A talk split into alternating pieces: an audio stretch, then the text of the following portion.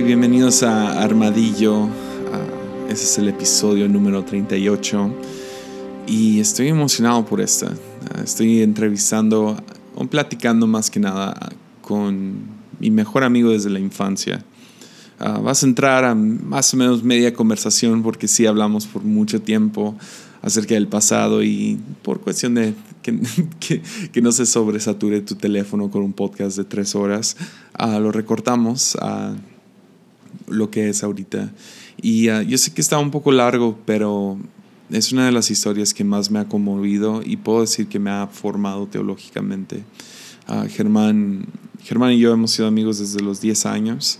Uh, él creció en la iglesia desde, creo que su familia llegó después de cuatro semanas de haber iniciado y hasta la fecha siguen siendo parte de nuestra iglesia y él es el pastor de la iglesia de San Juanito y uh, la Fuente San Juanito, que es un lugar muy difícil para plantar iglesias, um, pero ahí está fiel cada semana y uh, está casado con la hermosa Priscila, uh, su, su una de nuestras mejores amigas también y cuentan su historia de matrimonio y algunas cosas que han pasado como matrimonio muy difíciles. Entonces, espero que disfruten mucho esta conversación. Yo la disfruté y ahí está, gratis para el mundo.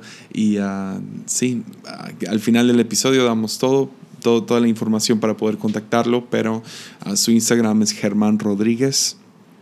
Ahí lo puedes, es, no sé, síguelo, anímalo oren por ellos, estén con ellos y, uh, y sí, disfruten esta conversación mucho y uh, sí, ánimo.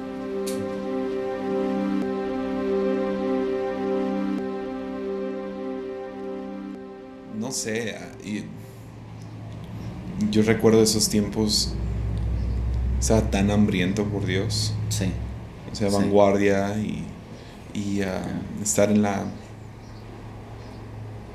no sé, estar, estar en nuestra escuela bíblica, que es vanguardia, y estar, no sé, saliendo, o sea, bromeo de que pedíamos dinero, pero era para pagar tu escuela, para seguir aprendiendo acerca de Dios, pero era como que matar dos pájaros con un tiro, que al mismo tiempo empezamos a ir al hospital. Sí. Ah, y sí era evangelismo sí. lo que hacíamos. Y fue tu mamá la que empezó y, y empezamos a, a ir Ah, sí, ah, ¿cómo se llamaba ese señor el quemado? José Manuel, estaba hablando de él el otro día, les estaba contando una historia a los muchachos. Estaba todo su cuerpo quemado. Era como 90% de su cuerpo estaba quemado. Una historia bien loca. Y nos tocó a cada quien. Bueno, primero yo fui contigo. Creo que tú fuiste. Tú o tu primo que, que fueron por primera vez. Fuimos caminando, yo y Felipe, mi primo, fuimos caminando por el pasillo y como Dios guíanos a qué cuarto ir y orar por un enfermo.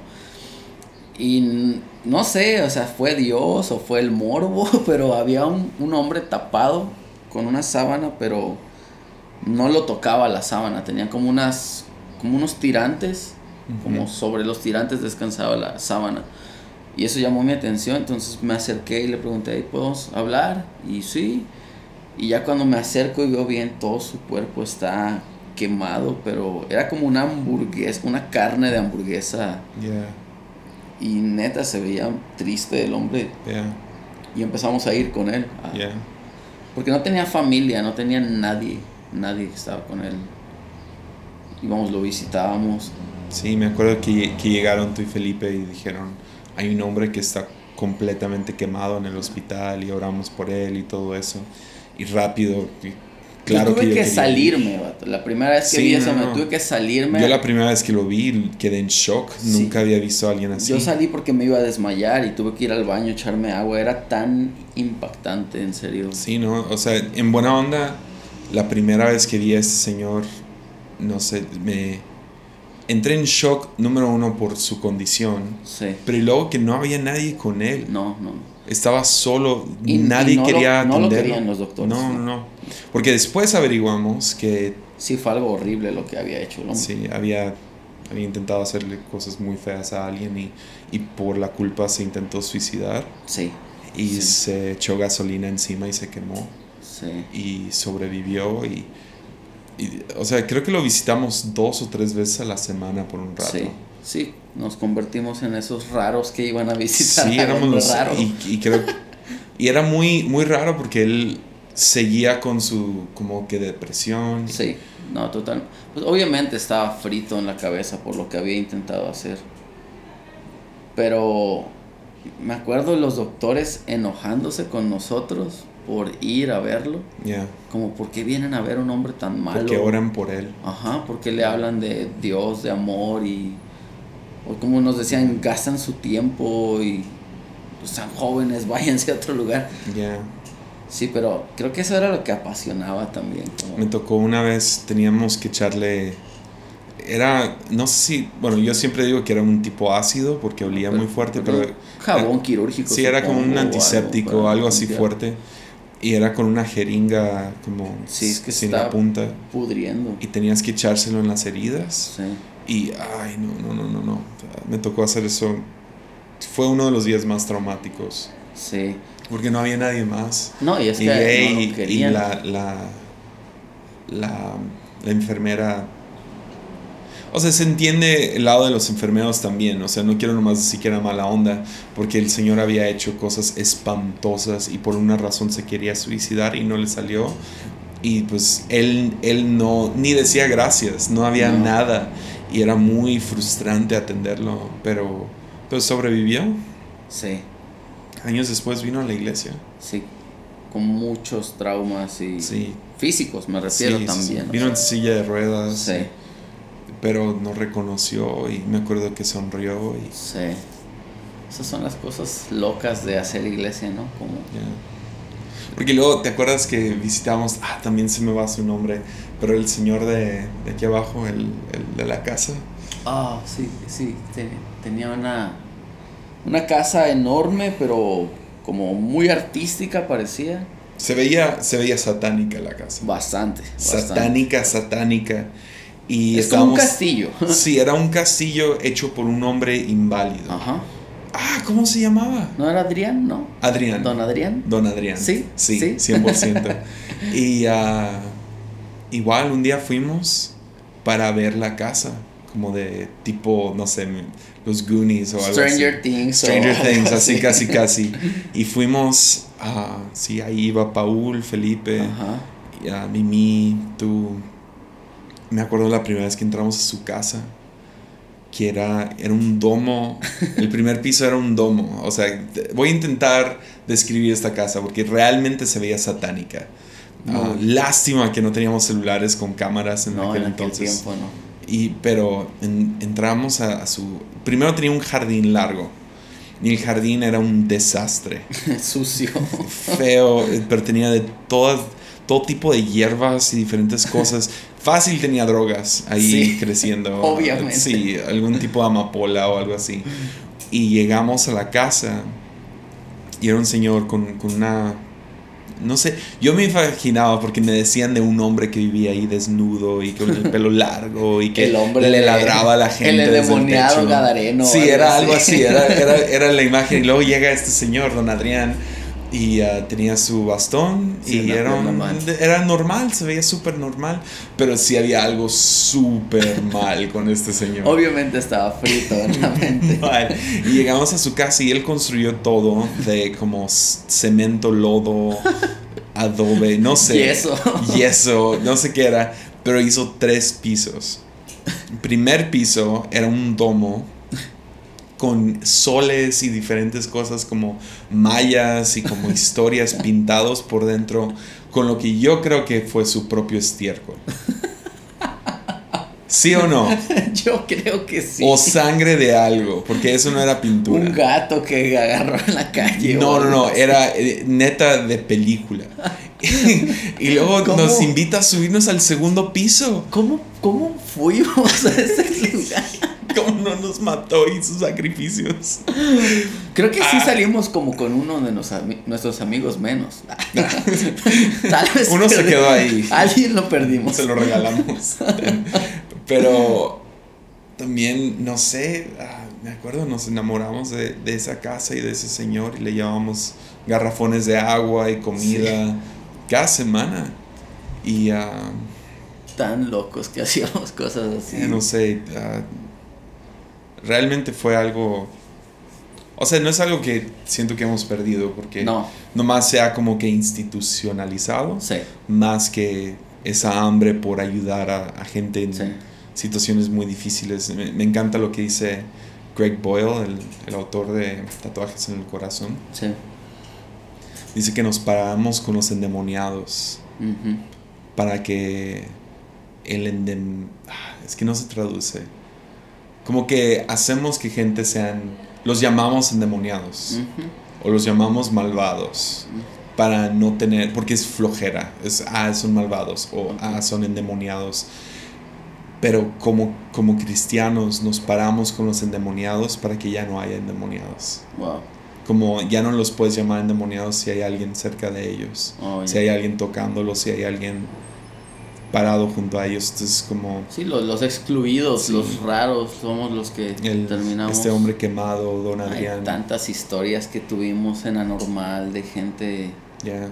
O sea, después, o sea, en- ya, o sea, no, yo por lo menos puedo decir que tú no has perdido esa pasión porque eres el pastor en San Juanito y las historias que hay ahí. Sí, ah, muy locas, me encantan. cuéntame una. Ah, demasiadas. Tenemos un hombre en Andadera. Él trabajaba en Nueva Orleans y era contratista. Trabajaba para un barco, hacía barcos. Entonces venía por mexicanos, sus compadres, sus amigos, supongo, gente así. Tiene mucho dinero. Y yo siempre que cuenta la misma historia una y otra vez. Y siempre es como que no, como pastor no quieres verte sangrón. Y, pero tampoco me gusta verme como un político que es como que escuchando gente y saludando gente por compromiso, sino que es porque neta lo disfrutas, ¿no? Ya. Pero cuenta la misma historia cada vez que hablas con él, como que si nunca te hubiera contado. Entonces un día investigué acá por gente por fuera como, ¿es cierto? ¿O está mintiendo? Y como él cree su propia mentira. Entonces me dice, no, es verdad. Es, es la neta. El hombre trabajaba en Estados Unidos. En una ocasión viene a contratar gente. Y va para Jalisco en la famosa curva del Guayabo, que es aquí dando la vuelta. Muy cerca de nuestra iglesia, por cierto. Y el hombre va en su camioneta, una Cheyenne del año, y ahí es el tiempo de las balaceras. Y hay una balacera. Y le toca a él balas perdidas. Lo confunden con algún Ah. narco. Lo disparan y choca a toda velocidad su camioneta con una barda. El hombre queda, parece que queda muerto. Se rompen sus piernas, su cadera, sus brazos. Queda en coma por un mes. Y su familia roba su dinero. Cobran su seguro de vida. Lo declaran muerto. Ah, Y el hombre queda totalmente en la ruina. Ahorita el hombre está en la calle pidiendo dinero, vende dulces.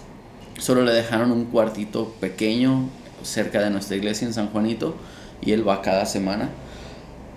Y es como tenemos esas historias, entonces buscamos un abogado que puede ayudarlo y como poder tener, porque le, le quitaron el IFE, le quitaron identificaciones, acta de nacimiento.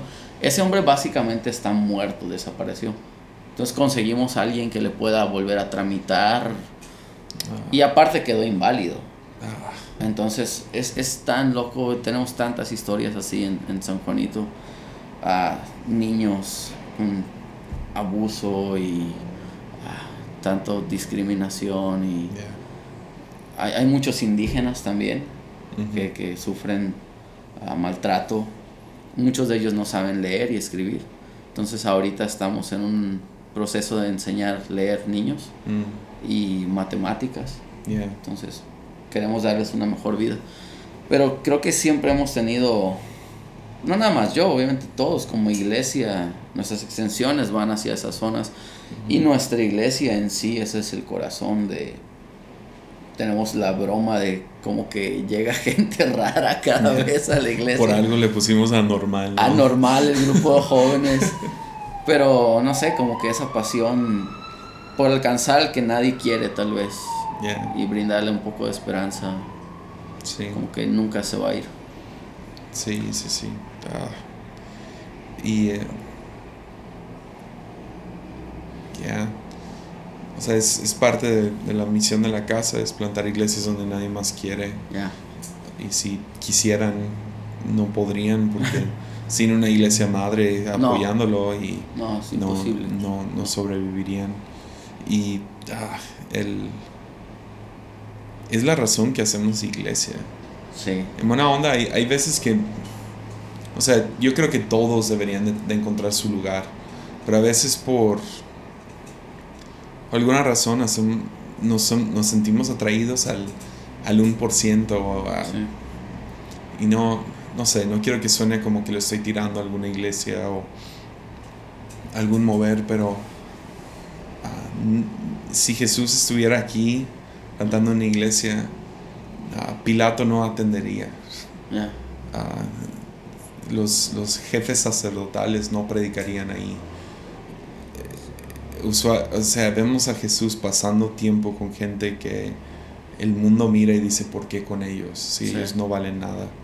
Y eso no es para tirarle a ninguna iglesia, o sea, también tenemos gente eh, de renombre y gente Sí, que es con- em- reconocida o empresarios, gente con dinero, y ellos también necesitan a Jesús, o sea, Saqueo también necesita a Jesús. Yo, yo creo que cae al cansados y cargados. Ya, Yo creo que cae a eso. El, eh, está en los opuestos. Nuestra misma iglesia, la fuente, está en los opuestos.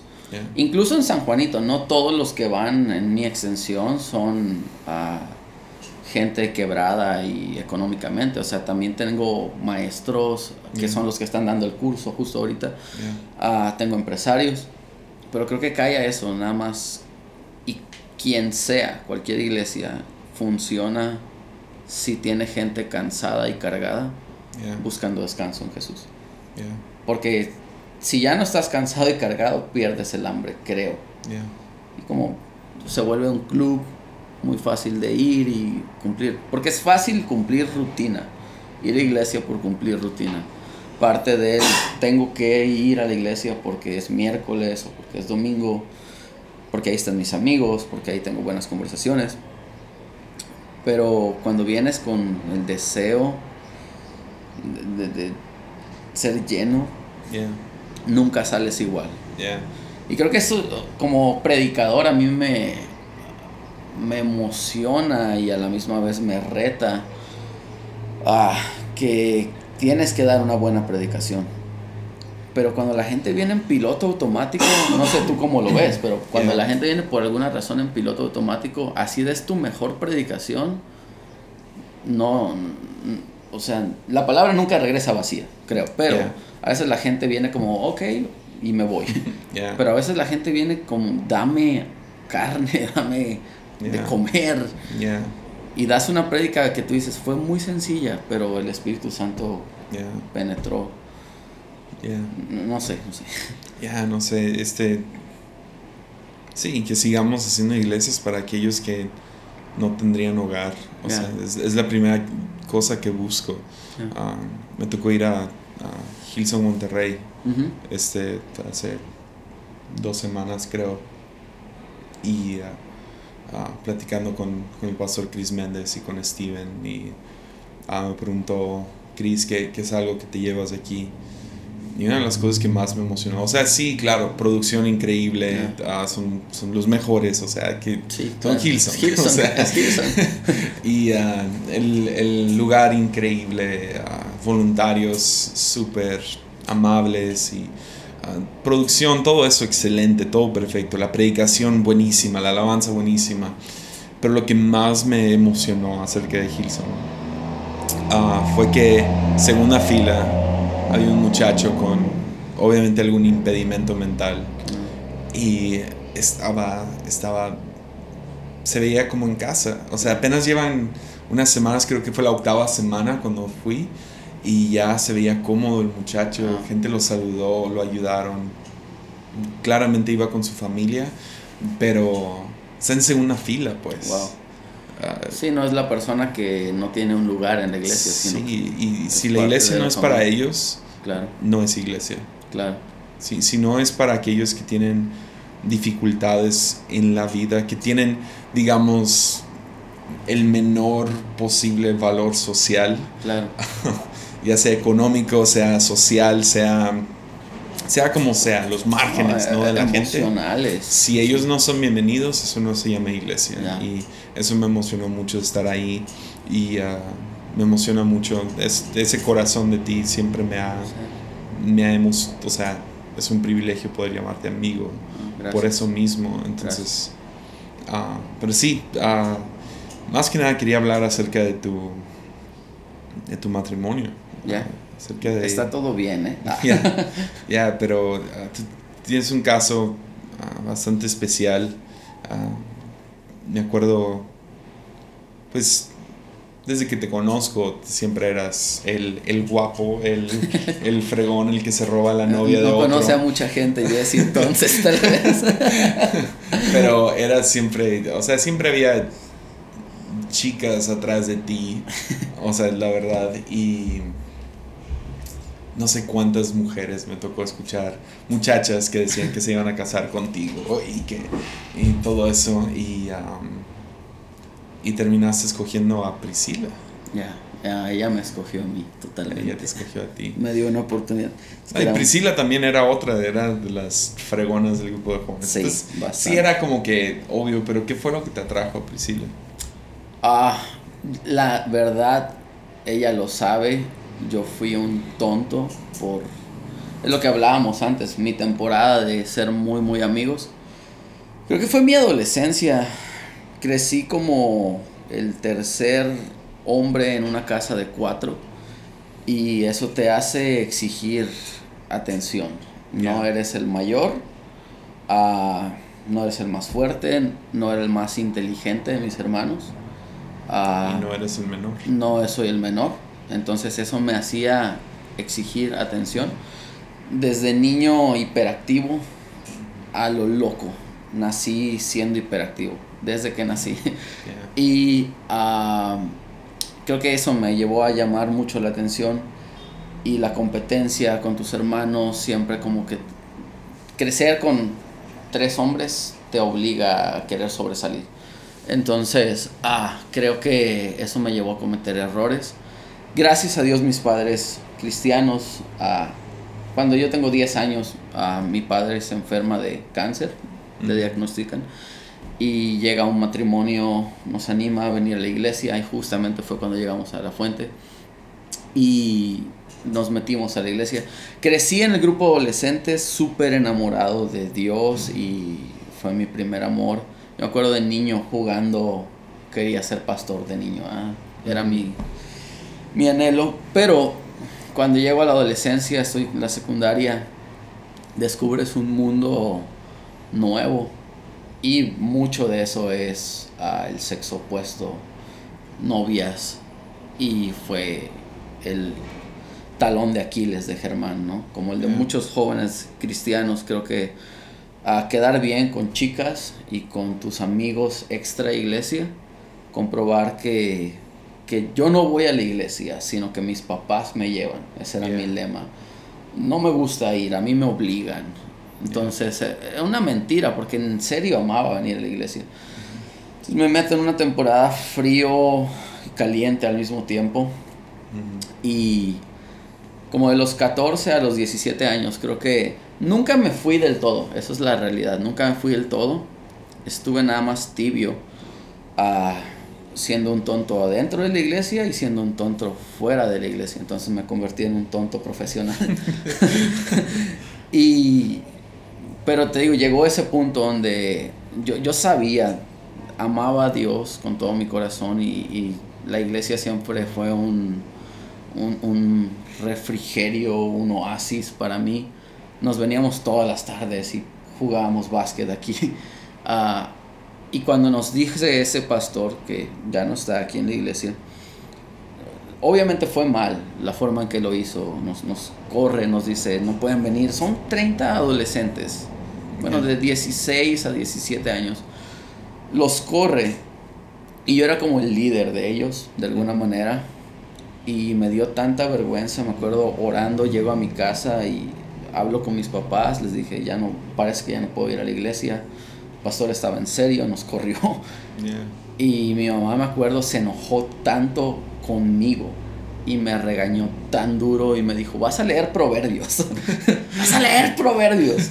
Y me acuerdo leyendo proverbios, no me acuerdo si es capítulo 1 o capítulo 2, pero habla de hijo mío, si los pecadores te invitan a correr con ellos, apártate. Y me pegó tan duro como estaba tomando las cosas de Dios como en broma. Y decidí cambiar, pero el hábito de quedar bien con chicas no se había ido. Mm. Y me acuerdo, me meto a vanguardia, pasamos nuestro vanguardia, tengo noviazgos esporádicos, nada funcionaba, super patán es la palabra, como trataba a mujeres. Y me acuerdo una vez rompiendo con una novia y ya había terminado vanguardia los líderes de vanguardia hablaron conmigo como, hey, toma las cosas en serio. Y me acuerdo tú hablando conmigo como, quiero confiar más en ti, pero como tus actitudes a veces, no más no. Y me acuerdo una vez tú prohibiéndome hablar con una muchacha y yo enojándome tanto, tanto. Y te lo voy a confesar aquí delante de gente. Fui con uno de los muchachos, bueno, un hombre mayor que trabajaba en el estudio. Y me meto, y tú eras nuestro pastor de jóvenes. Y me meto al estudio y le digo, ¿cómo ves? Jesse me prohibió hablar con esta muchacha. y yo esperaba que él me dijera, no le hagas caso, puedes hablar con esa muchacha. Y me dice, hazle caso a tu pastor. me enojé tanto. Porque fue como, ah, Jesse tiene razón y este hombre también. Y, fue como, sí es cierto. Y fui contigo y te dije, hey, neta, tengo que quitar ese hábito. La próxima novia que yo tenga es la mujer con quien me quiero casar. Y Pris me gustó a mí desde los 16 años, pero nunca, nunca me atreví a decirle como, por una relación seria, porque tenía 16 años y había sido un tonto, no quería romper esa relación. Y que me atrajo de ella era neta su atención, tan buenos amigos, creo que en aquel tiempo creo que no se usaba el ser best friend, ¿no? Pero ahora creo que eran los, los mejores amigos y me enamoré de eso y no, no lo quería perder. Por eso no me atrevía a pedir un noviazgo. Pero cuando supe mi vida está cambiando y tú lo veías, tú me animabas, ya es tiempo de que inicies un noviazgo. Tú empujaste demasiado que yo y Pris fuéramos novios. demasiado. Y Pris y yo siempre decimos, ah, ¿te acuerdas cuando Jesse nos echaba carrilla? Pero creo que tú veías también como la química que había, funcionábamos muy bien. Había carrilla, pero con respeto Ah, creo que mi trato hacia con Pris era diferente hacia con cualquier otra muchacha. Y sí, finalmente junté el valor de ser su novio y nos hicimos novios por como un año y luego seis meses comprometidos y nos casamos. Ya. Ya. Ese era el, entonces cuando yo sí me metía mucho en noviazgos. pero, pero igual, o sea, yo era tu mano derecha, entonces tenías... Creo que en tu caso es el único que no me, no me arrepiento. Hay otros que sí, fui, fui bastante duro. Es, lo, es que es lo que piensas cuando eres pastor de jóvenes. piensas, ah, yo soy, yo soy el, el, hermano mayor o el papá de estos jóvenes y, y pues si yo veo que una pareja no va bien, entonces les voy a decir y ah, me tomó unos años ah, aprender que ya a lo mejor no es la cosa más inteligente. Ah, o sea, claro que hay casos cuando es yo, abusiva la Yo me llegué a molestar, pero por otra parte sabía que tenía... Nunca me molestó estar bajo autoridad. Creo que esa es la neta, como...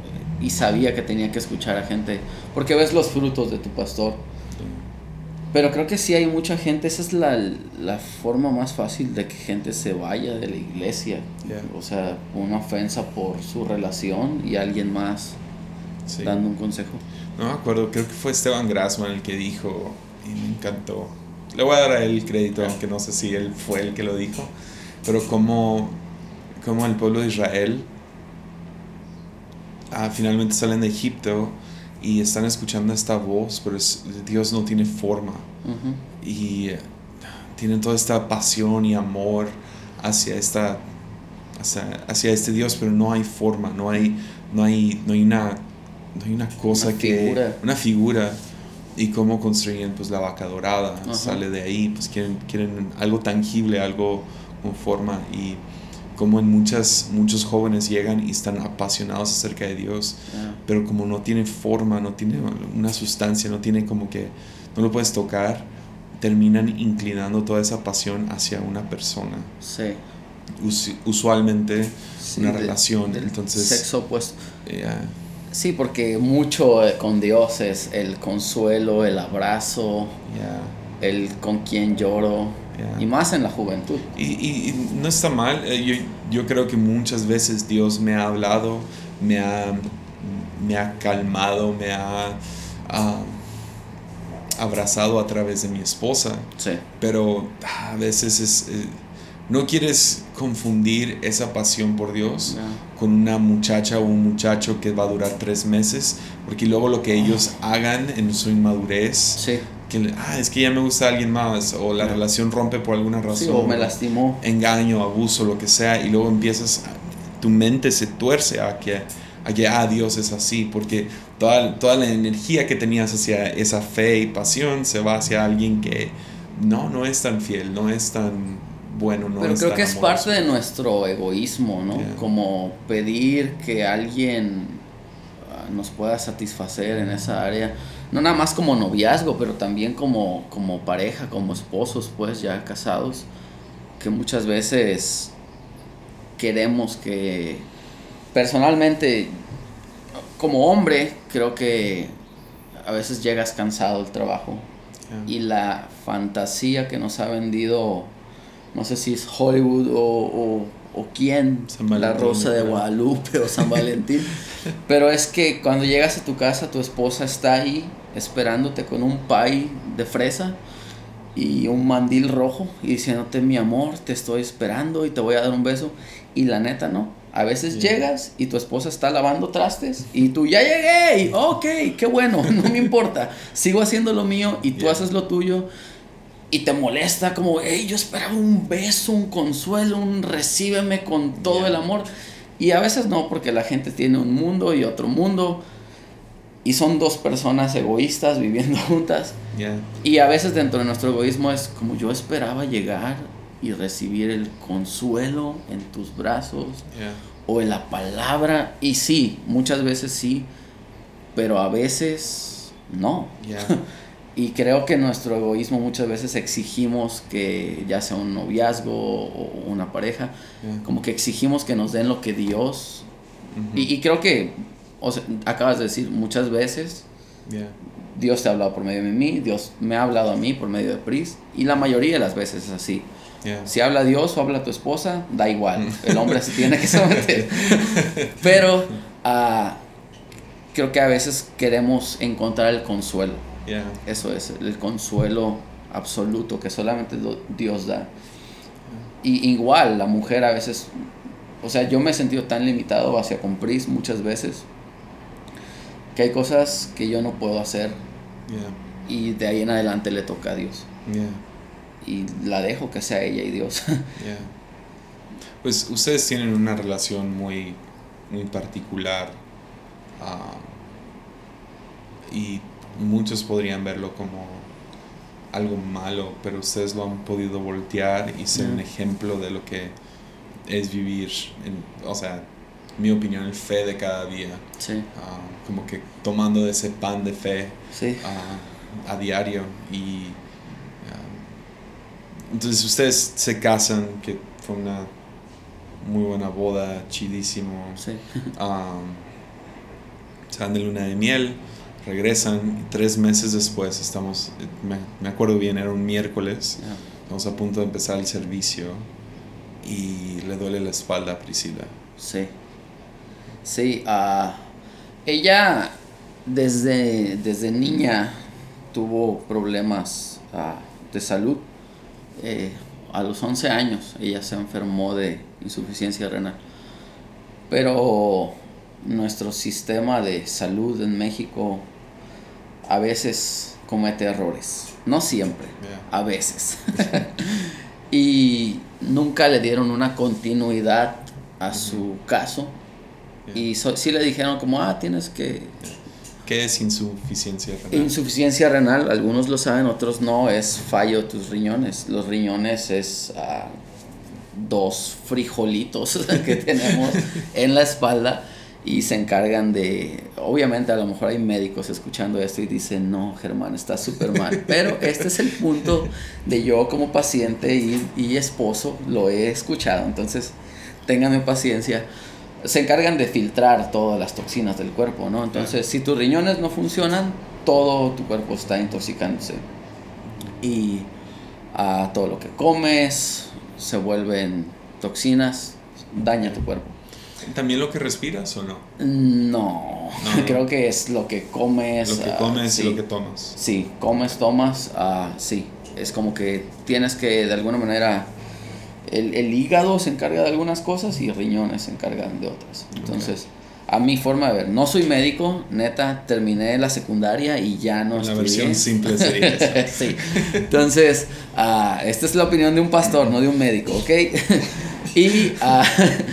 Lo, lo, que pasa es que sus riñones no están funcionando. Ah, y yo lo sabía, ella lo sabía. No es como que. Pero no fue nada como muy evidente. No, nunca. De hecho, fue sorprendente. Esa es la cosa. Sería más bien sorprendente que una niña de 11 años en su crecimiento desarrolla totalmente sana, parece, al parecer. Pero a los 23 años, 22, 23 años, esta enfermedad como que llega a su límite de alguna manera porque nunca llevó ni un tratamiento ni una dieta nada. Y se explota por completo. Realmente teníamos un mes de casados. Un mes de casados. Nos casamos y sí fue efectivamente un miércoles que ella me dice me duele mi espalda y los dos preocupados como ah tal vez son tus riñones pero esperamos que no. Ya, esperamos que sea un masaje. Sí, algo muscular. Y vamos con el doctor. Y... Pero sí, fue, fue loco porque estábamos en la, en la recepción. Sí. Y ella, o sea, está diciendo me duele la espalda, pero la, la preocupación en su cara era un... O sea, para alguien que no sabía nada, se veía muy exagerado, como sí. que, ¿qué onda con esto? O sea, sí le duele la espalda, está bien, pues siéntate. Sí, ponte pomada. Y creo que, o sea, yo no, yo no me acuerdo haber sabido algo de sus riñones antes. No. No, no, no sé si ella nomás no lo compartía tanto, a lo mejor solo contigo, pero... No, no, no, no, no es ni que lo compartiera conmigo ni con nadie. No, no sabíamos que estuviera tan mal. O sea, ella sabía que había algo mal, pero no sabíamos que estaba tan mal. Y...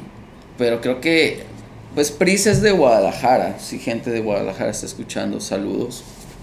Pero es el famoso Machos de Jalisco, ¿no? Y Pris en serio es valiente. Creo que mujeres son valientes. Hombres con cualquier cosa estamos, me voy a morir. y mujeres aguantan en serio. Y e, ella nunca le ha gustado ir al doctor Igual, creció desde un, siendo niña en hospitales a los 12 años, estando ya internada. Entonces lo que menos quiere una persona que ha sido internada por mucho tiempo es volver a un hospital. Pero ya en ese punto me dice, no, si me duele mal mi espalda, vamos. Le hacen análisis y hay una fiebre súper elevada ya en la noche. Estaba delirando totalmente me acuerdo que estábamos en la casa y empieza a caminar con una toalla cubriéndose dentro de la casa. Y yo como, tengo un mes de casado y estoy pensando como, oh, me casé con una mujer loca. ¿Y qué tienes? Yo tengo 23, 24 años, entonces ni sé cómo funciona la gente cuando está con fiebre elevada. Entonces me di cuenta, está delirando porque me dice, está lloviendo dentro de la casa. Y le hablo a mi suegra y me dice, no, mira, ponle trapos, bájale la fiebre y todo, vamos para allá. Vienen a la casa, regresamos otra vez con el doctor y el doctor nos dice, mira, son tus riñones y necesitas un trasplante. O sea, un mes de casados. necesitas un trasplante, tienes una función renal ya de 12%. Lo, lo, o sea, 12% de... De los dos riñones ya solamente quedaba el 12%. Desde mi forma de ver es como que si tienes una botella de agua y te la tomas y solamente le calculas, ese es el 12%, es lo que me resta para el día o el viaje, ¿no? Entonces, obviamente su cuerpo estaba muy intoxicado, esa era la causa de, la fiebre, el dolor. Ah, y sí, nos metimos en un proceso de, de medicamento, ah, específicamente fue una diálisis. Ah, horrible esa temporada. Y como esposo, o sea, es lo que te digo, llegas a tu límite. Llegas al punto en donde das todo lo que puedes y luego llega el punto donde dices, de aquí en adelante no puedo más. Te sientes impotente, te sientes tonto, te sientes uh, que te equivocaste, te sientes que hay mil preguntas hacia con Dios. Uh, y ella por su parte sufriendo uh, igual, o, sea, obviamente peor. Es el dolor, es el miedo, es el me acabo de casar y ya me están hablando de porque los doctores pueden ser muy fríos a veces. O sea, quizá es difícil ser un médico, me imagino, tener que dar malas noticias todo el tiempo. Pero ya lo dan con tanta frialdad ah, que lo dicen ya como, pues, ocupas un trasplante de riñón o te mueres. Así fue. O sea, no nos dijeron otras palabras más suaves. Fue, ocupas un trasplante de riñón o te vas a morir. Y con un mes de casados, que, creo, sigo diciendo un mes de casados, pero igual si tienes 70 años de casado, nadie se quiere morir, ¿no? pero... Uh, pero pues sí, o sea... Eh, es la ilusión, sigues de luna de miel. Sí. De alguna manera. Sí, esos primeros años es... Sí. Eh, eh, sí, tienes la fantasía, como decías. Claro, la ilusión de empezar algo. o sea, tener hijos pronto, o, el clásico viajar un tiempo, sí. Sí, y todos esos planes se acaban, o sea, se derrumban.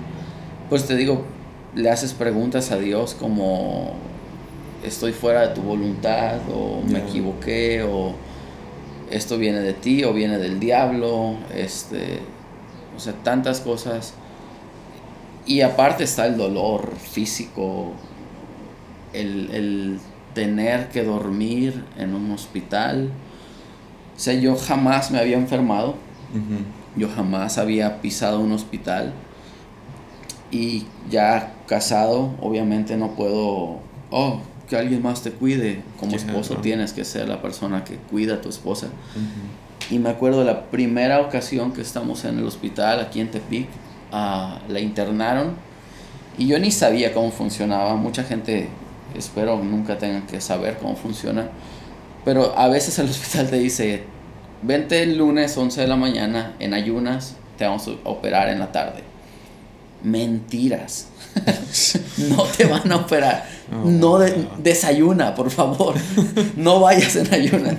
Me acuerdo, nos internan un lunes y hasta como el jueves la operan. Y ah. todos esos días le prometen, hoy sí te subimos a la operación, entonces no desayunes. Y luego al día siguiente, otra vez, hoy sí te subimos, no desayunes. Entonces como cuatro días ya lleva en ayunas, pobrecita.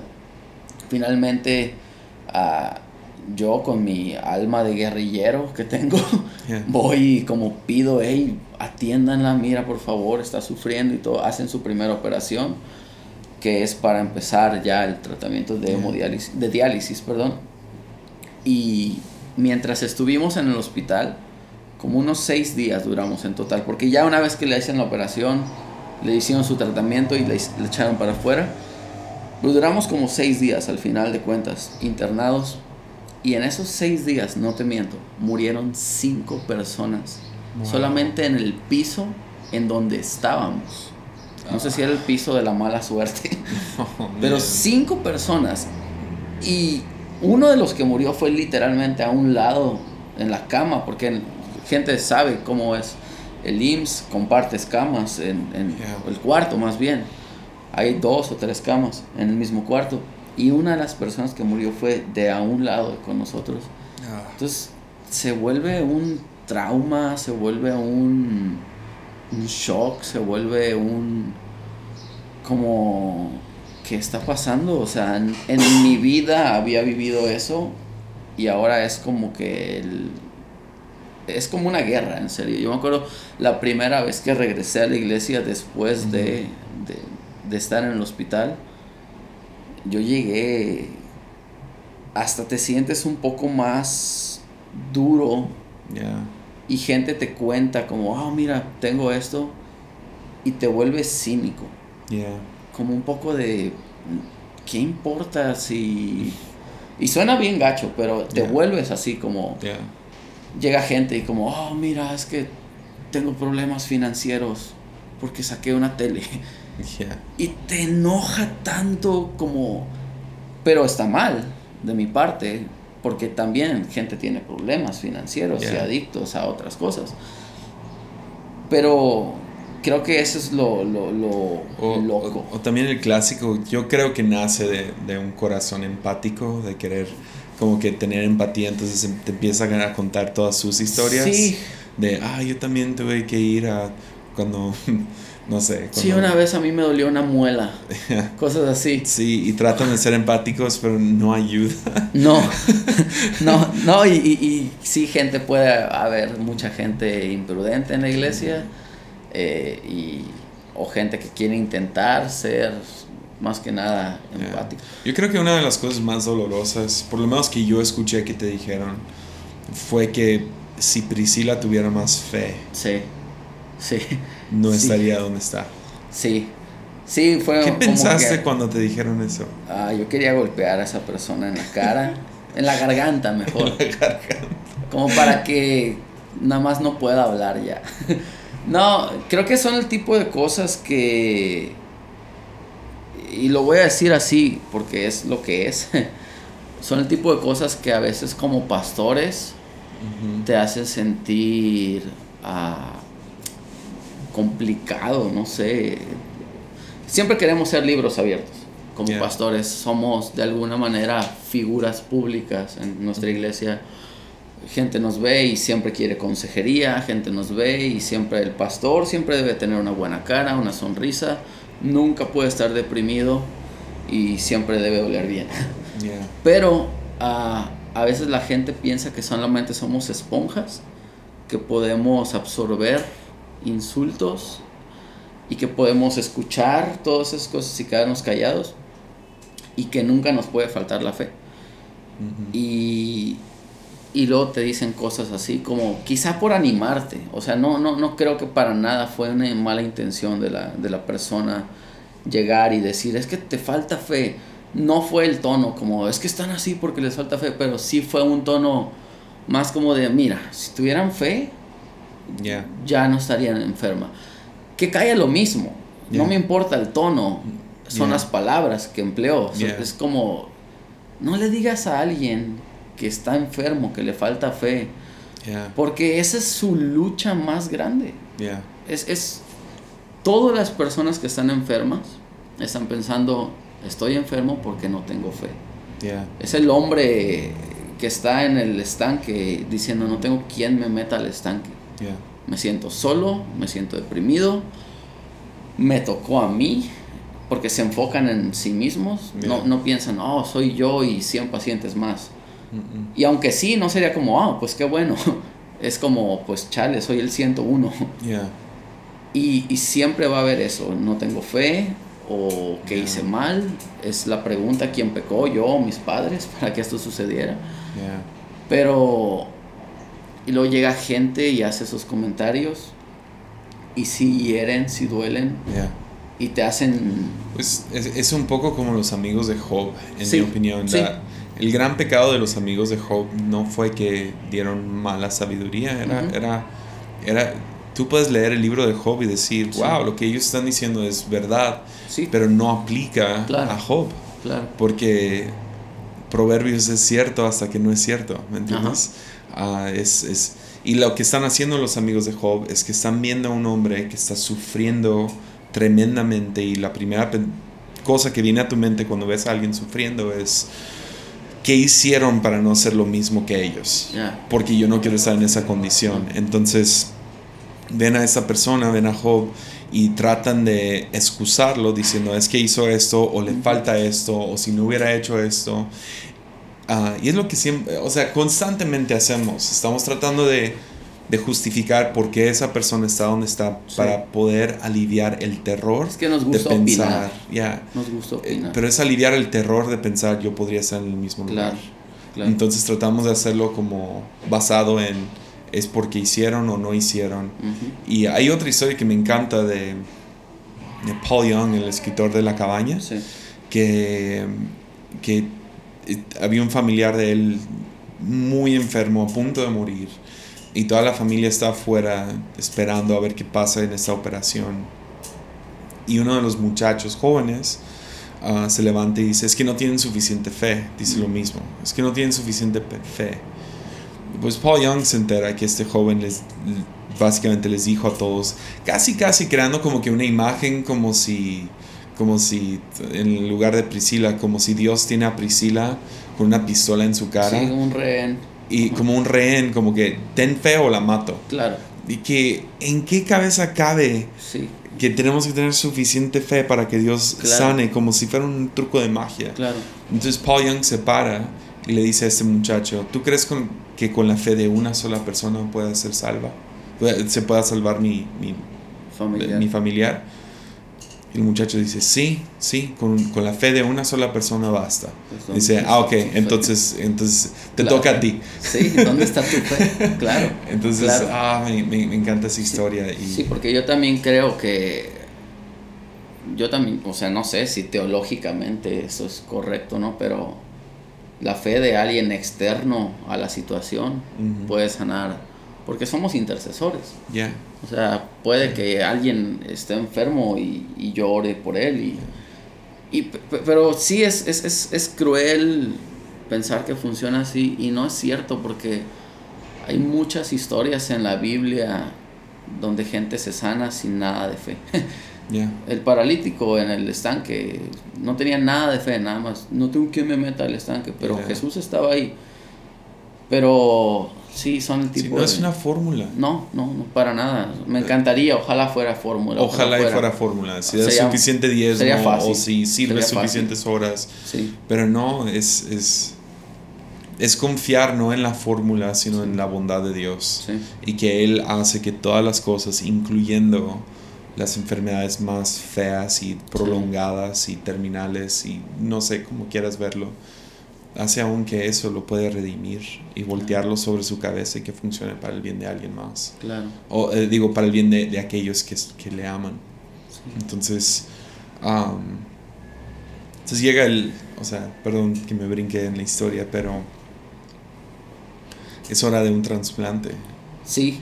Y sí, no, no encuentran, básicamente. Eh, bueno, es que nuestro país es bastante escaso la donación. Eh, nos dijeron que la lista de espera era de 8 años. Fue lo que nos dijeron, no sé. A lo mejor nos mintieron, ya después salieron algunas cosas que no debieron haber sido así. Pero fue lo que fue, ¿no? Uh, nos dijeron, la lista de espera para una donación de cadáveres de 8 años. Necesitas que alguien te done. Y yo no quería verme y nunca me ha gustado verme como si estamos todos sentados y llega alguien y necesita una silla, creo que siempre me gusta ser el primero en, aquí hay una silla, me levanto y ofrezco. Y en esa ocasión había riñones en el cuarto, yo traía dos, otras personas traían más y faltaba uno. Y yo dije, ok, aquí hay uno, aquí hay un riñón que se puede usar no sé si fui bocón, siempre he sido bocón, ese es un problema grande mío. Uh, soy el tercero de cuatro hermanos, entonces tenías que ser. Y, pero ofrecí, es mi esposa, obviamente. en el momento pensé, vale más la pena vivir con un riñón que sin una esposa. Y yo ofrecí, aquí está mi riñón, tómalo. Y la doctora dijo, el doctor dijo, sí, vamos a hacer pruebas para ver si eres un candidato, pues eres joven, nunca has tenido como que adicciones y eso, eso es bueno y tienes buena salud. ¿Y tu tatuaje no importa? No estaba tatuado en ese Ah, punto. ok. No estaba tatuado. Ah, Sí. Ser un caso para tatuajes. No, pero no afecta, no afecta. Creo que, la neta no sé muy bien, pero creo que eso es como que más un mito y gente floja que si te tatúas no vas a donar sangre. Nunca has donado sangre, ni tienes tatuajes, entonces cállate la boca por las dos cosas. Si no vas a, no- a donar y no vas a tatuarte, ya. Bien. Sí. Sí, pero... No tienes que tatuarte. Sí, no. Pero yo me ofrecí y hicimos el protocolo del trasplante. Duró bastante porque nuestro sistema de, de salud está saturado de pacientes. ah, hacen un trasplante renal al día en Guadalajara, un centro médico. Hacen cinco en la semana, de lunes a viernes. Pero hay una lista de 200 pacientes Ah. esperando, ya con su donador, esperando que los metan a la lista de la operación. Entonces, este, es burocracia, la verdad. O sea, yo no sé cómo podrían solucionar esos problemas, pobrecito IMSS. Pero, o sea, o- obviamente puede haber una solución, pero yo no sé, yo no lo tengo, ¿ah? no lo voy a decir. No voy a decir, oh, si hicieran esto, sería. Pero ah, nos toca finalmente la operación después de como un año y medio, casi dos años. Y yo puedo donarle el riñón ah, y funciona. Funciona por un año y medio, más o menos. Ah, y todo iba muy bien. Ah, estuvimos yendo por ese año y medio al hospital. La estuvieron tratando y un día otra vez, o sea, todo va bien. Ah, no digo que fue fácil, nada más digo que va bien. Pero una vez, yendo otra vez a una cita, ah, el doctor nos dice, ¿sabes qué? El riñón que doné yo, el nuevo trasplante, está siendo afectado por un virus y necesita un nuevo trasplante más. Ah, Entonces, ahí fue más difícil que en la primera ocasión. O sea, la primera ocasión fue... No estábamos listos, ah, pero tenemos fe y vamos a, a- a entrar a esta batalla. En la segunda ocasión, cuando pierde de alguna manera este riñón, ah, nos, nos fuimos abajo los dos. O sea, yo nunca quise delante de ella enseñarme quebrado, pero de hecho tú me hablaste por teléfono, justamente, no sé, fue tan loco, fue... Llegó el doctor y nos dijo así igual, crudo, nos dice, con, con mucha pena, obviamente, mucho más profesional el doctor de allá que el de acá, pero nos dice, mira, ah, la verdad, el riñón falló. Dice, y necesitas meterte nuevamente a un proceso de, Ujú. de hemodiálisis. Justamente nos estaba diciendo eso el doctor ah, y en serio, Pris, Pris se volvió loca, o sea, yo pensé que se iba a aventar por la ventana, estábamos en el quinto o sexto piso del hospital y yo tuve que abrazarla y aventarme a la cama sobre ella en el hospital. Porque en serio, ella se quería arrancar el suero, quería... Pues es que, o sea, acabas de pasar dos años o tres casi. ¿Cuántos ¿no? años ya habían pasado desde que se casaron? y- Ah, de hecho, eran dos años que había pasado. Ah, Habían pasado como dos años y medio más o menos. Desde que nos riñón. casamos Ah, ok. hasta ya el, el, el El trasplante. trasplante y que lo perdió. No, no es cierto. es- No. Yo creo que casi los tres años, perdón. Es que soy pésimo con fechas. ¿Cuántos ah, años pero- llevan de casados? Siete años. Siete estamos años. por ajustar los ocho ya. Ah, pero era como tres años desde que inició la primera vez y luego va por diálisis y luego el trasplante, como un año y medio. Sí, eran como tres años. Entonces es empezar desde cero. Yeah. O sea, pasaste tres años en vano y no, o sea, no había ninguna palabra que yo podía decirle a Pris para darle esperanza o para levantarla. Y me acuerdo, le hablo por teléfono a mi suegra porque estábamos yo y Pris solos en el hospital y le digo, hey, pasó esto, ah, necesito ayuda. Y se deja venir mi suegra y mi cuñada y como para tratar de animar y buscamos más doctores que nos puedan ayudar. Sobre todo que el- algún otro doctor que le pueda dar una esperanza. Y justamente me hablas tú y te comenté la situación y, y igual fue como que te digo, Ya, yo li- me acuerdo, no tenía nada que decir. pues, nada más oraste por mí, me acuerdo, y, y fue como, ok, me, me acuerdo que me dijiste nada más como haz lo que tienes que hacer, busca a quien tengas que buscar y dale esperanza a tu esposa, estate con ella el tiempo que tengas que estar y, o sea, dale.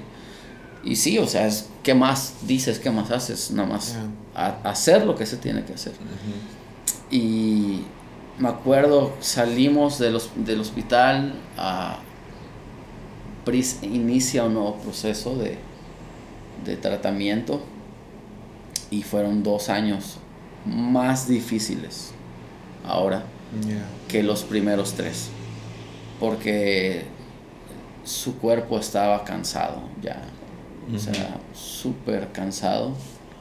Ah, Sí, duramos meses que no la podíamos ver. Sí, aislada.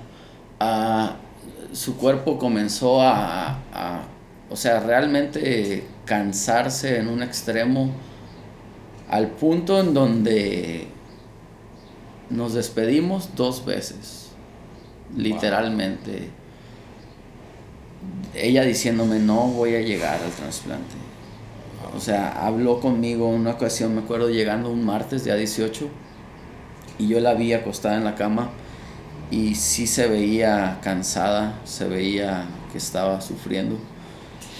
Y me acuerdo que me dijo, Germán, no, no, no, no voy a llegar, me dijo.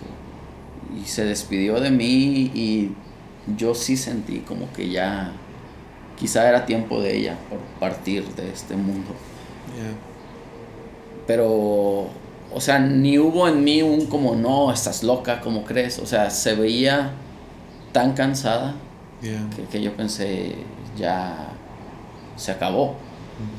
Y luego, o sea, le echa siempre tantas ganas. Priscila es, o sea, creo que cada esposo tiene que admirar a su esposa, pero Priscila es la persona que yo nada más admiro más que cualquier otra persona en la tierra Yeah. porque siempre tiene una sonrisa, siempre está como animada, Yeah. Siempre tiene una broma por decir. Yeah. Yo soy chistoso, pero ella es más chistosa que Yeah. yo. Ella me hace reír a mí. Y, y, y me acuerdo, se le vuelve a levantar, se vuelve a fortalecer, sigue adelante. Y fueron dos años de, de volver a esperar un nuevo trasplante. Porque iba a ser un año nada más de proceso. Pero en el seguro perdieron los papeles. Yeah. y tuvieron que volver a empezar el proceso. Entonces, sí, yo sí me molesté bastante y fue como, ah, Dios, ¿qué onda con esto? O sea, no, no digo que, que le pase a alguien más, ¿no? Pero siempre es la pregunta, ¿y por qué a mí?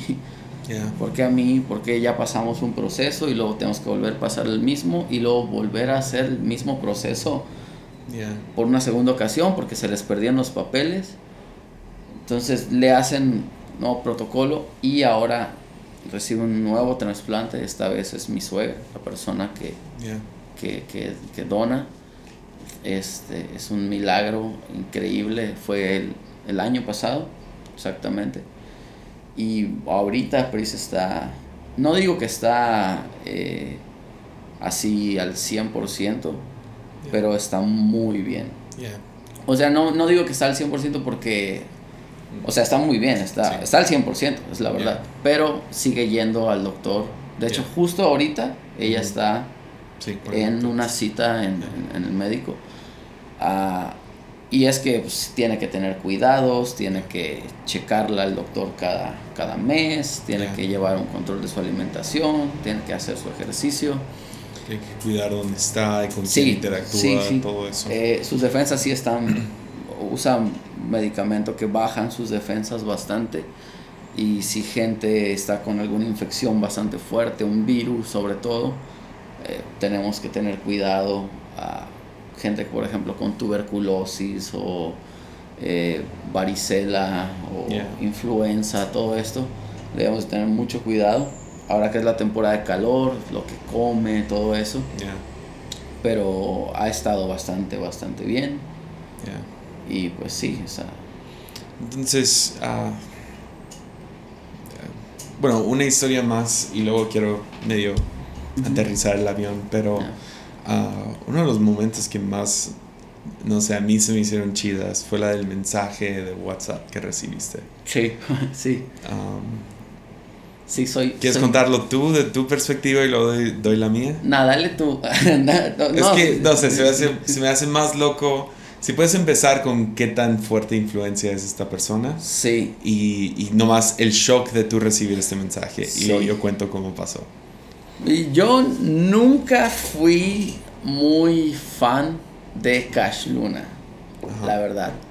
Hasta que en una ocasión tú llegaste y me dijiste que escuchaste a Juan Diego predicar. Ah, y me dijiste fue increíble. Sí. Y al decir no, no, no éramos fans, no significa que no, no era no hater. nos gustaba. No era hater. Era que no los No sabía nada. Ya, no, es, eso, no era hater. Era, ah, es yo no sabía nada. que sana a mucha gente. Pero, o sea, yo nunca fui alguien que dice, ah, este, se la pasa buscando videos. O sea, no, no, no, la verdad no. Entonces no era muy fan, pero tú llegaste a una conferencia y me, te dije, ¿qué onda? ¿Cómo estuvo? Y me dijiste, no, fue increíble. Estuvo el hijo de Cash Luna y fue increíble. Entonces yo dije, ah, ok, si el hijo es increíble, algo está haciendo bien el papá. Entonces yo empecé a buscar videos de Juan Diego, como cosas para escuchar de Juan Diego, pero no, no encontré más que de Cash. No encontré mucho de Juan Diego en ese punto. Y empecé a escuchar a Cash. Y me encantó, porque habla de fe y de cosas sobrenaturales de una forma bien natural. O sea, sí hace cosas bien locas, o sea, milagros pasan en su iglesia, pero me refiero que lo habla con una naturalidad que tú pensarías, si vas a esa iglesia, vas a recibir un milagro, porque naturalmente pasan cosas sobrenaturales. Así, lo, así lo sentí yo. Entonces lo empecé a escuchar cada semana, cada semana una prédica, una prédica, y me, me encantó como predica sencillo. Es uno de los mejores maestros que he escuchado. Pero súper sencillo a la vez, o sea, es como tan profundo. eso es lo que me gusta. Es, es como, ah, ¿cómo lo diría? Sería como el Curry, Stephen Curry de los predicadores. Nadie puede lanzar de cancha a cancha y meter el balón. Nada más Stephen Curry pero lo hace ver tan fácil que todos lo intentan. Exacto. Cuando pisas una cancha de básquet, lo intentas porque dices, tal vez me sale, pero no te va a salir. Cash Luna hace eso cada semana. Agarra el balón de cancha a cancha y lo avienta y lo encesta y tú piensas, es tan fácil, pero fue tan difícil, es tan profundo, pero lo hace ver tan fácil. Entonces yo me ¿Cuántas predicaciones te robaste de él? Ah, creo que el último año. 52. Hola, San Juanito. 52. De jueves y de domingo. Sí, no. Eh, tan robable, tan. Sí, sí, sí. O sea, quiero ser como él, ¿no? Casi, casi. Empecé a hablar como él, casi. Entonces, en una ocasión viene Juan Diego a, a uno de nuestros congresos y súper amable, pero igual me siento súper intimidado. Es, yo soy la persona que, y no sé si soy el único, creo que mucha gente es así, que sueñan con conocer a gente, pero que cuando estás cerca de ellos no vas a saber qué decirle. Sí, soy ¿verdad? igual. Soy Todo igual. mundo. Creo es que como- todos somos así. Sería, me encantaría hablar con Michael Jordan. ¿Qué le dirías? No sé hablar inglés, no sé qué le diría. Entonces, a cualquiera, o sea, me encantaría hablar con un actor, lo que sea. Por eso Entonces, te tomas la selfie. Es la, es sí, la, es la razón que existe la y la selfie. subo y me veo chido. Sí, ya. Pero, Tengo la evidencia de que estuve con ellos sin tener que desarrollar la relación con sí, ellos. y Ya. sin tener que, no sé, enseñar mi lado este, fan, incómodo. Ya. Pero voy con Juan Diego y súper amable. es- Estábamos hablando un poco. Tampoco me quería ver como alguien hostigoso. Y ah, tú le habías contado un poco de mí, supongo. Ah, no, ¿No? no. Nada. A él no. Ah, no. Empecé a platicar con él y le conté mi situación. Le conté en Joy Priest, así así, eh, creemos por milagros y todo. Y me atreví a aventar el soy fan de tu papá, Yeah. escucho sus prédicas y todo. Ah, pero no lo quise hacer tan incómodo, no lo quise hacer como mira cada semana nada más como hey, su familia Sí. pues, Ahora sabe, no sé si va a escuchar Ahora, esto. Ojalá, ojalá, sería tan chido. Pero vas a ver que te ha robado más de 100 prédicas de su papá. Ojalá, sería. Pastor Cash, yo robo sus prédicas. Gente de San Juanito, yo no predico lo que se. No se me ocurre a mí lo que predico. Entonces, nada más como, ah, mira, tu familia ha sido de tanta bendición, los mensajes que dan de fe, nos animan y todo. Mi esposa está pasando por esto. ah, y en ese entonces acababa de pasar para el, el siguiente trasplante. Ujú. Estábamos en esa temporada. Sí, donde ella no vino, ¿verdad? No vino, no vino. a acababa de pasar el nuevo trasplante. Pri se quedó en Guadalajara. Eh, de hecho, fue la razón que, que como que abrió más la puerta. Porque él me dijo, "¿Y ¿dónde está tu esposa? Le dije, ah, mira, la acaban de trasplantar. Ella está en, en Guadalajara, está recuperándose. Ajá. Y, y, y ya, o sea, ahí quedó, pero no, no le pedí nada más como extra que hiciera. Y al rato recibo un mensaje que tú me mandaste, Ya. de un audio de Cash, orando, pues dándonos una palabra de ánimo. O sea, nada profético, nada como el Señor me está diciendo, nada más como un hombre tan ocupado, a quien admiramos mucho, se tomó el tiempo habló con su hijo, supongo, y en la plática le dijo, ah, mira, hay un joven acá que te admira mucho y escucha tus prédicas, su esposa está pasando por esto, acaba de estar en una cirugía, y me acuerdo nada más nos manda un audio como corto, o sea, lo que debe de ser un audio, ¿no? No de 20 minutos. Ya, un minuto. un minuto o menos, con 45 segundos, con 33 milésimas. Lo has escuchado tantas Sí, veces. lo memoricé. Y nada más era como, hey, un saludo, nada más tengan fe en el Señor, sigan creyendo. Pero fue nada más como el tomarse el tiempo y Sí, como, como dar esperanza. no sé, hay- esa familia recibe tanta crítica, y, Sí, fue tan sencillo. fue. pero que él se haya tomado el tiempo. Sí, Sí, porque realmente es una persona ocupada. bastante. Para mandar un audio a una persona que, no sé, espero que un día lo puedas conocer, pero Yo espero que sí. es probable que nunca, o sea, no, o sea, hay las posibilidad de que nunca que se nunca. conozcan a un pastor en Tepic, Nayarit, Claro, claro. y animándolos, no sé, significa... Eso para mí hablo más que cualquier cruzada de milagros y cuánta gente va y qué tan grande es su iglesia y templo y lo que sea. Sí, Que porque él- no se iba a beneficiar en Que nada. él siga con ese corazón Sí. de, de- Cuidado pastoral, ¿no? Sí, Sí, cuidado pastoral. ya, sí, me- wow, me, me encantó eso. ya. Sí, Ah. Entonces, no es medio para aterrizar esto. no sé, ni sé, he estado, he sabido que te, te quería entrevistar acerca de esto desde hace meses, dos meses, y no he podido formular esta pregunta.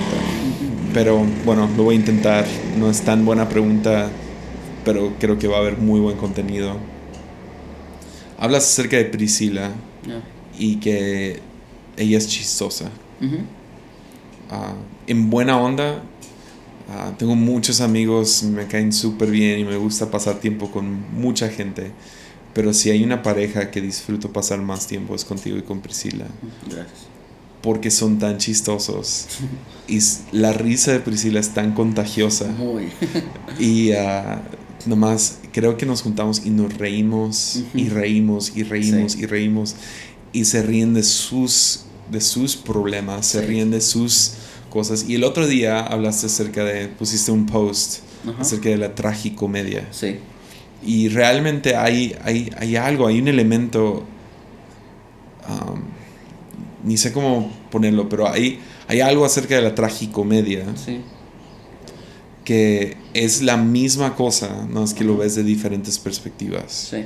Lo miras como algo trágico, triste, oh man. Que hay tiempos para eso. Sí. La Biblia tiene un libro que se llama Lamentaciones. Claro. Pero al mismo tiempo hay otra perspectiva que es comedia, que es comedia no existe sin tragedia. No, no da risa a algo, realmente no da risa si no hay un elemento trágico. La ironía. Y difícil detrás de él. Entonces, ¿cómo es que han podido? Porque, o sea, es difícil comentar esto en una entrevista, en un podcast, pero poder describir el sentido de humor que tienen tú y Priscila. Uh, ¿Cómo les ha ayudado? ¿Cómo les, no sé, no, no, sé cuál es la pregunta. Uh, pero háblame acerca del sentido de humor en tiempos tan difíciles. Sí, la, la, verdad no, no ha sido fácil, no ha sido algo que se ha conservado intacto. Me Yeah. encantaría decir, no, o sea, pasas por el fuego y no hueles a humo. O sea, hay tantas preguntas, hay tanta ah, tentación a amargarte, esa es la verdad. O sea, el, el culpar a Dios, el, el decir porque a mí, el compararte, el ver gente que empezaron igual que tú eh, en su matrimonio, vamos a decir en tiempo, y ya ahorita tienen hijos, ya ahorita tienen esto, y todas esas cosas te, te pueden llegar a consumir, te pueden llegar a, a amargarte, Yeah, pero la verdad es que no ganas nada.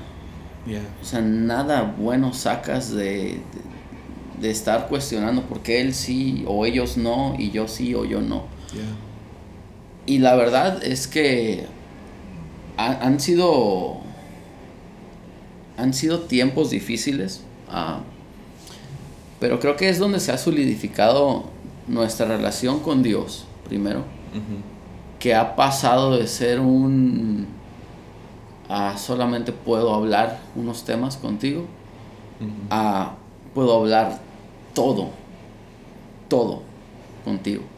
Yeah, O sea, no me voy a guardar esto. yeah, No voy a decir que te amo y que tengo una sonrisa para ti, pero en lo profundo de mi corazón está resentido contigo, Dios. yeah, Es lo que dijo el rey David, examina mi corazón, Yeah. sondea mis pensamientos.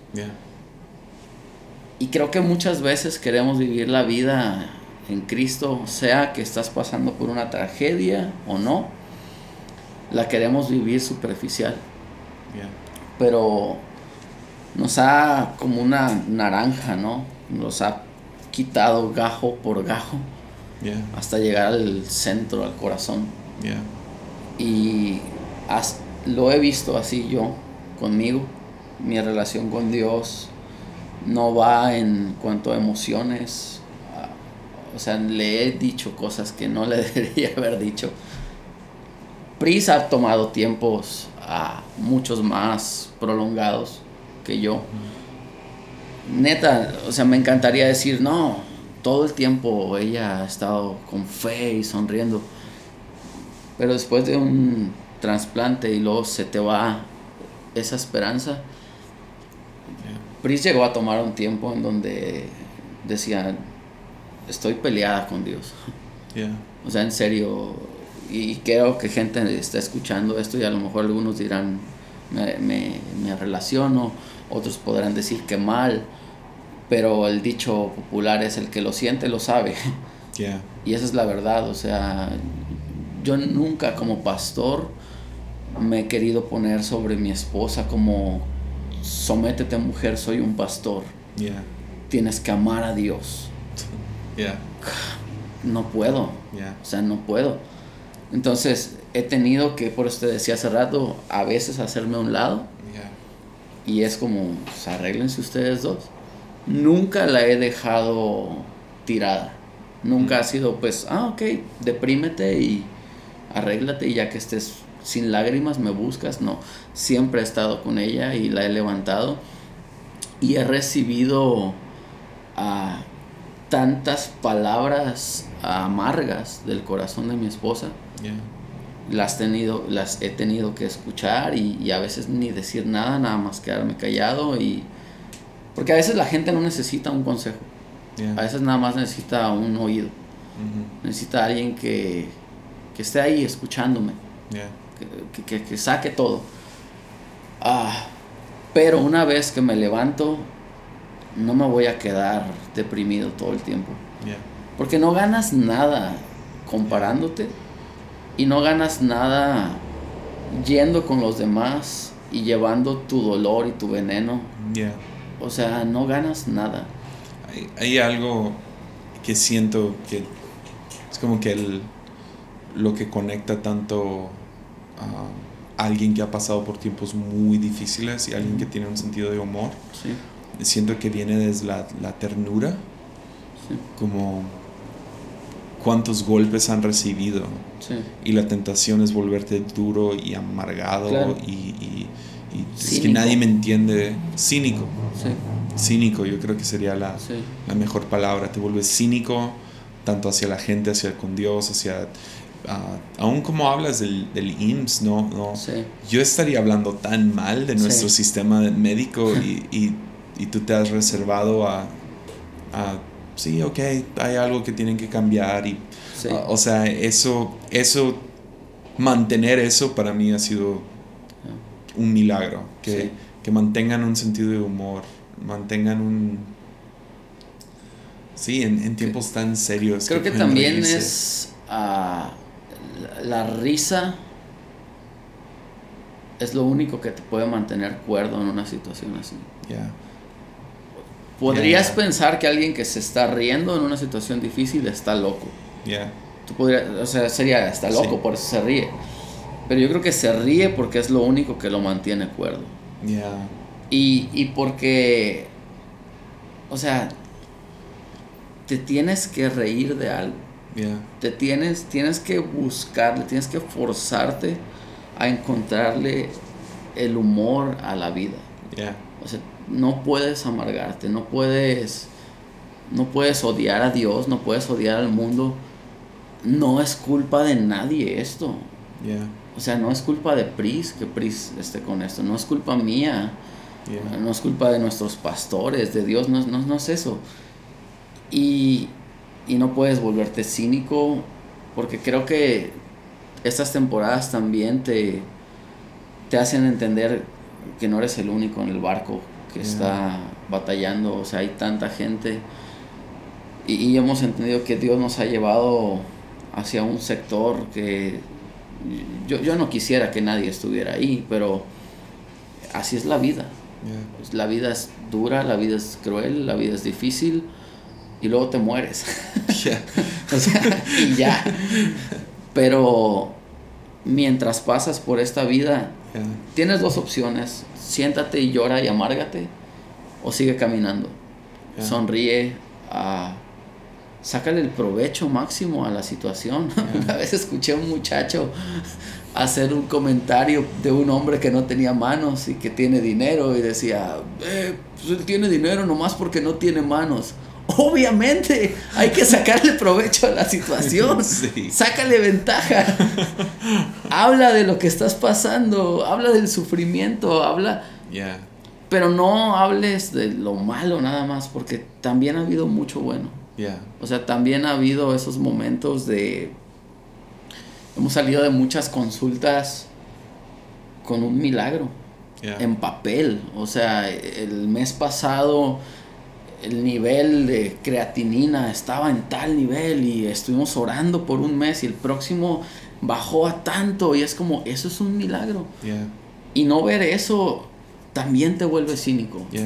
Y, te vuelve ciego y, y no celebrar esas cosas. Sí, que, que es básicamente a donde quería aterrizar. Es todos, bueno, por lo menos en el mundo cristiano evangélico, pentecostal o lo que sea, siempre estamos orando por el milagro. El milagro que soluciona todo o saca el demonio de todos los pecados de esta persona. y queremos, queremos, queremos como que en inglés lo llaman quick fixes, como arreglarlo rápido, que todo se arregle rápido. Y uh, a veces Dios se toma su tiempo porque hay algo mucho más profundo dentro, dentro de esto pasando. Y a mí el, el, el, verlos a ustedes, y creo que fue, fue en una de nuestras conferencias que los pasamos arriba de la plataforma, fue, fue hace casi un año. Fue el año pasado. Y el reconocerlos como, ok, todavía ella no está al 100 como digamos, como todavía tiene que ir al doctor, todavía hay cosas que se tienen que cuidar y a lo mejor por el resto de su vida. Dios no ha hecho ese milagro donde, ¡pum!, sus riñones ah, funcionan al 100 y todo bien. El, el, sueño. El sueño, ¿no? Pero siguen aquí. Claro. Están vivos. Sí, claro. Su matrimonio está fuerte. La relación entre ustedes está fuerte. Bastante. Eres de mis predicadores favoritos. Gracias. Ella, su risa es la más contagiosa que yo conozco. O sea, el... Eh, no sé, pensamos en pan de cada día y pensamos en dinero, pensamos en comida.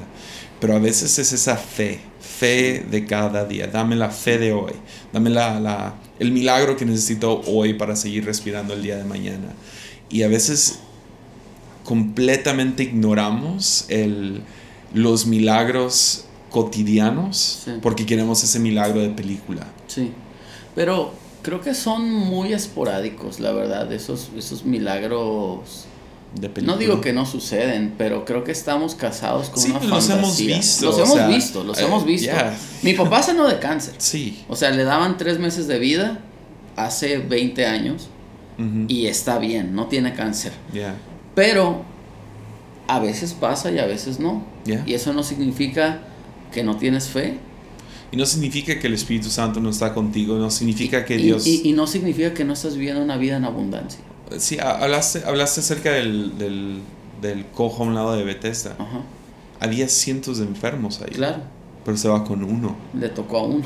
Pues, ¿qué pasa cuando eres el, los otros 99? Claro. Jesús no les importa, sí les importa, pero a veces ese milagro épico, grande, no es lo que necesitas. Sí, no, y, y yo creo que a veces cuando no sucede, nos frustramos y, dejamos de lado. Es que ah, creo que suena muy, no sé cómo va a sonar, ¿verdad? Pero que suena como tenga que sonar. Pero nos enfocamos tanto en esta vida que si no suceden las cosas de esta vida, me frustro, me enojo, me amargo, me voy. Pero yo creo que hay mucho más interés en Dios en cambiar nuestro interior que nuestro exterior. A Dios le interesa mucho más sanar las heridas que el alcoholismo de alguien. A, Dios le interesa mucho más sanar a el, el, el, abuso. Perdona tus pecados antes de decirte levántate y toma tu leche. Sí, claro. O sea, Jesús, e, exacto. O sea, Jesús trata con tu interior antes de tu exterior. Y yo no sé por qué o, a poco tenemos tanto en el interior que tiene que cambiar conmigo con prisa, pero muchas veces uh, leyendo uh, la Biblia encontramos historia tras historia de gente y luego lees a Hebreos 12, me parece, es el, los héroes de la fe. Y todos sufrieron todos tuvieron una vida quebrada. Y algo que yo y Prisa hablábamos el otro día es que Dios nos ha llamado, Jesús nos llama a todos a vivir una vida en abundancia. Pero vida en abundancia no significa fácil ni color de rosa. Y a veces estamos tan casados con eso de que la vida va a ser fácil, va a ser sencilla. acércate a Jesús, Él te va a sanar y vas a tener dinero y vas a tener amigos. Y no es cierto, a veces vas a estar solo, a veces vas a estar triste, a veces vas a estar cansado, a veces no va a haber trabajo, a veces vas a estar enfermo. Pero eso no significa que no estés pasando por una vida de fe y una vida en abundancia porque leemos Hebreos 12 y yo creo que cada uno de los que está ahí tuvo una vida de abundancia, pero no tuvieron una vida fácil. Pero no, no, te puedes amargar, no, no, no, no, puedes... Está la tentación, pero no puedes tirar la toalla, no puedes decir, ah, es que Dios no lo hizo, entonces... Y, y luego por el otro lado está el temor, está el... ¿qué, ¿Qué va a hacer? Mañana voy a ir otra vez al doctor y qué diagnóstico me van a dar y a veces te dan un diagnóstico no muy bueno, te dicen un diagnóstico como, otra vez las cosas están empeorando. Pero tenemos que vivir confiados en que aunque estamos en una barca que se está tambaleando por el viento, nuestra roca está en Jesús, allá en el fondo es un ancla firme. Y, o sea, creer lo que, lo que leemos, creerlo, o sea, no es teología, no es teoría, no, o sea, va más allá de eso, es, la práctica de la fe. Es el decir, es el decir yo no me voy a hincar ante este ídolo porque mi Dios puede liberarme del horno del fuego. Pero si no lo hace, todavía no voy a hincar ante ese ídolo. Es decir, yo voy a seguir a Jesús si me sana. Pero si no me sana, mm. todavía lo voy a seguir porque Él ha hecho cosas más grandes. O sea, la versión de Jesús en mi vida no se resume a si Él sana o no. Se resume a si Él me salvó. Y que le dio sentido a mi vida. ¿Y, ¿Y de qué nos serviría estar sanos, pero no llenos en el corazón de Jesús? Estar amargados, porque también he conocido gente que lo tiene todo, tiene salud, tiene riquezas, tiene todo, pero todavía no tienen a Jesús y se siguen sintiendo como... He hablado con amigos que me dicen, te envidio por la situación en la que estás atravesando y todavía tienen una sonrisa. Pero creo que cae a eso, al conténtate con Jesús, no con sus milagros. Y no sé, te mantiene, te mantiene cuerdo y, y ríete de la tragedia, o sea, tragedia puede ser horrible y no, nunca deja de ser horrible. El hecho de que te rías no le quita lo feo, pero al menos no dejas que te afecte tanto, no, no, no dejas que te hunde tanto. Entonces, creo que es lo que nos mantiene cuerdos. ¿Nos puedes compartir qué fue tu primer tatuaje? Sí. Ah, dice, esta enfermedad no terminará en muertes. Jesús yendo a, a levantar a Lázaro. Cuando... Esta enfermedad no terminará en muertes. Y, y no sé, nada más gente nos está escuchando y confío que esto va a ser de, de bendición a, a algunos. Para mí, para Pris, no es no es cualquier cosa contar nuestra historia. Es, es algo que lo hacemos con, con, compasión, pero siempre queremos que sea para que otro sea beneficiado. Ah, y lo hemos hablado muchas veces. O sea, si es la forma en que alguien puede conocer de Jesús, pues que valga la pena. Ah, pero nada más decirles quien está pasando por una temporada donde no han sanado o no han tenido la respuesta que quieren, sigan caminando, sigan, sigan creyendo. No se hincan ante sí mismo. Sí, no, que, que mantengan su corazón. Siempre hay algo por qué decir gracias. O sea, siempre hay una cosa por la cual, ok, no estoy sano del todo, pero sigo aquí. Sigo vivo. Ah, nuestra relación, nuestro matrimonio, vamos a cumplir siete años de casados, es la verdad. Ah, y nunca, nunca había ido mejor. O sea, siempre ha ido bien, pero nunca había ido mejor porque creo que si puedes pasar por estas situaciones y mantenerte de pie, ah, puedes pasar por cualquier cosa. Y, y, y hay algunos que batallan con unas cosas, otros batallan con otra, pero nada más es seguir caminando, seguir caminando, seguir creyendo, sigue confiando, Yeah. sigue abrazando a Jesús. Yeah. Pues muchísimas gracias, Vato, por compartir y abrirte. Y, y sí, ah, me gustaría animar a todos los que están escuchando que sigan orando por Germán y Priscila. Y ¿dó- ¿dónde te pueden ah, seguir? Y estás en Instagram como Sí, Instagram y Facebook. Soy NBA de- 123 Jackass. arroba hotmail. No, soy Germán Rodríguez, nada más. Germán, Rodríguez. Así es tu, es arroba Germán Rodríguez. Sí, Instagram, eh, Facebook, Twitter. Germán Nunca hace- subo nada a Twitter. Germán hace algo súper chido. ah, ve muchas películas Muchas. y ah, las recomienda y da sus top 5 todo el tiempo y ah, sabe mucho acerca de películas. mucho más que yo. yo. Yo antes sabía más de películas y ahora tú me has ganado. Ah, no, Y, tú ah, sabes de arte, yo nomás veo películas. No, pero en buena onda estoy de acuerdo con casi todo lo que dice acerca de las películas. Y ah, sí, ah, síganlo. Entonces, arroba Germán Rodríguez. Sí, nada más, nada más. Si algo pueden checar mi Instagram, si me siguen, yo voy a postear acerca de él eh, cuando salga este episodio. Entonces ahí van a poder ver su, su arroba. Síganlo, oren por ellos. Priscila está en Instagram. Ella no, Ella casi no. no. Facebook, ella. Facebook. Priscila Rodríguez Entonces- se puso.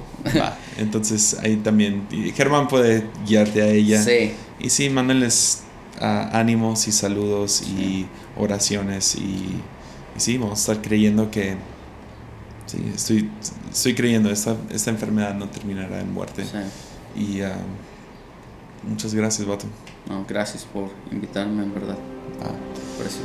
Pues ánimo a todos los que nos están escuchando. Nos vemos próxima semana.